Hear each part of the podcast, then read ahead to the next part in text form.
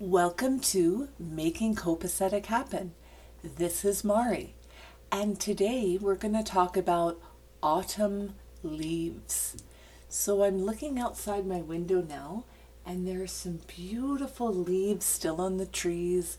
There's some leaves that are still um, green, actually, that haven't changed colors, and there's some leaves that are on the ground.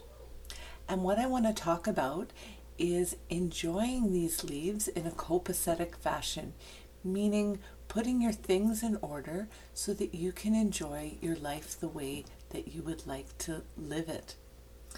There are some traditions um, for looking into nature and enjoying nature, being present, being mindful, and the autumn is a beautiful time to enjoy that part of life to look at nature and appreciate the beauty, appreciate the seasons, appreciate that now is the autumn, then we'll have winter, then spring, and then summer. And there are beautiful things in every season.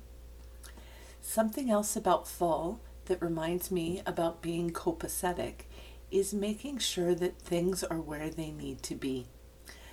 I had to smile when I saw that the leaves that were beautiful on the outside and I really enjoyed, those same leaves, when they come tracking into the house, are less beautiful. They actually, in my mind, become dirt. And I noticed that on people's shoes at this time, there are a lot of fall leaves. So let's enjoy those beautiful leaves outside and then put things in our house like mats, like a mud room where you can take off your shoes, a good area so that there's a distinction between the outside and the inside. And fall is a really good time to do that because some of the things that are outside want to come inside. Leaves is one thing, sometimes field mice want to come inside, and of course, they want to come inside, those little mice, because your house is warm and toasty and outside is getting so, in this transition season of fall, where sometimes it's lovely and warm and sometimes it's cold, looking at the entrance to your house, making sure the doors are closed when they need to be closed and that you're inviting in what you want to invite in and keeping outside those things that belong outside.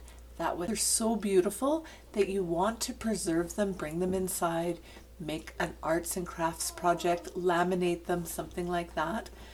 To, um, this past weekend, I went through some of my kids' craft projects at school, and of course, there are always lots of leaves, either pictures of leaves or actual leaves.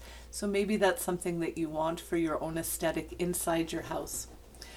Today, we talked about autumn, we talked about autumn leaves and the idea of making copacetic happen by keeping the beautiful leaves either outside or in a place that's contained in an art project or a craft project and enjoying nature this particular season.